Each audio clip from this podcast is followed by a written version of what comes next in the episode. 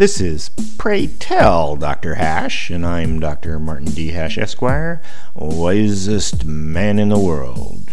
Because the competition just ain't that tough. And these are things I wish someone had told me.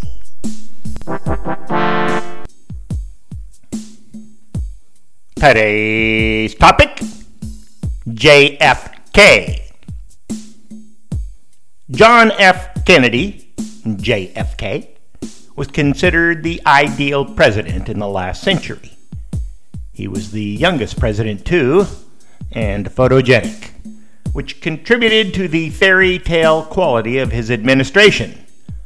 So much so that it was called Camelot.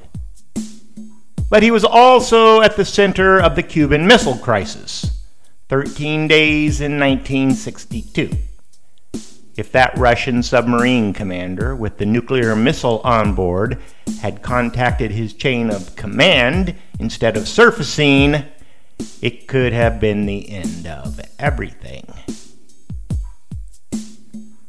Then there was JFK's Russian sympathizer assassin, possibly orchestrated by the mob.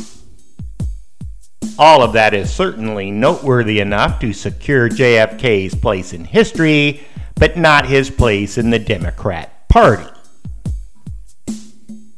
Consider the time. JFK was liberty centric and anti communist.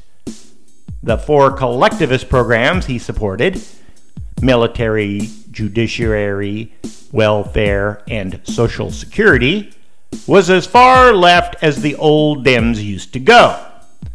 Compared to Republicans and most Democrats of the time, he was downright revolutionary.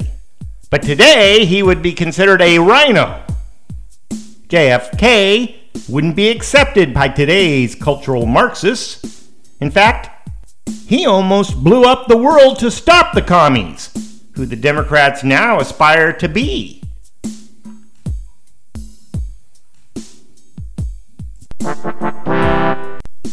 For more, see my website at martinhash.com.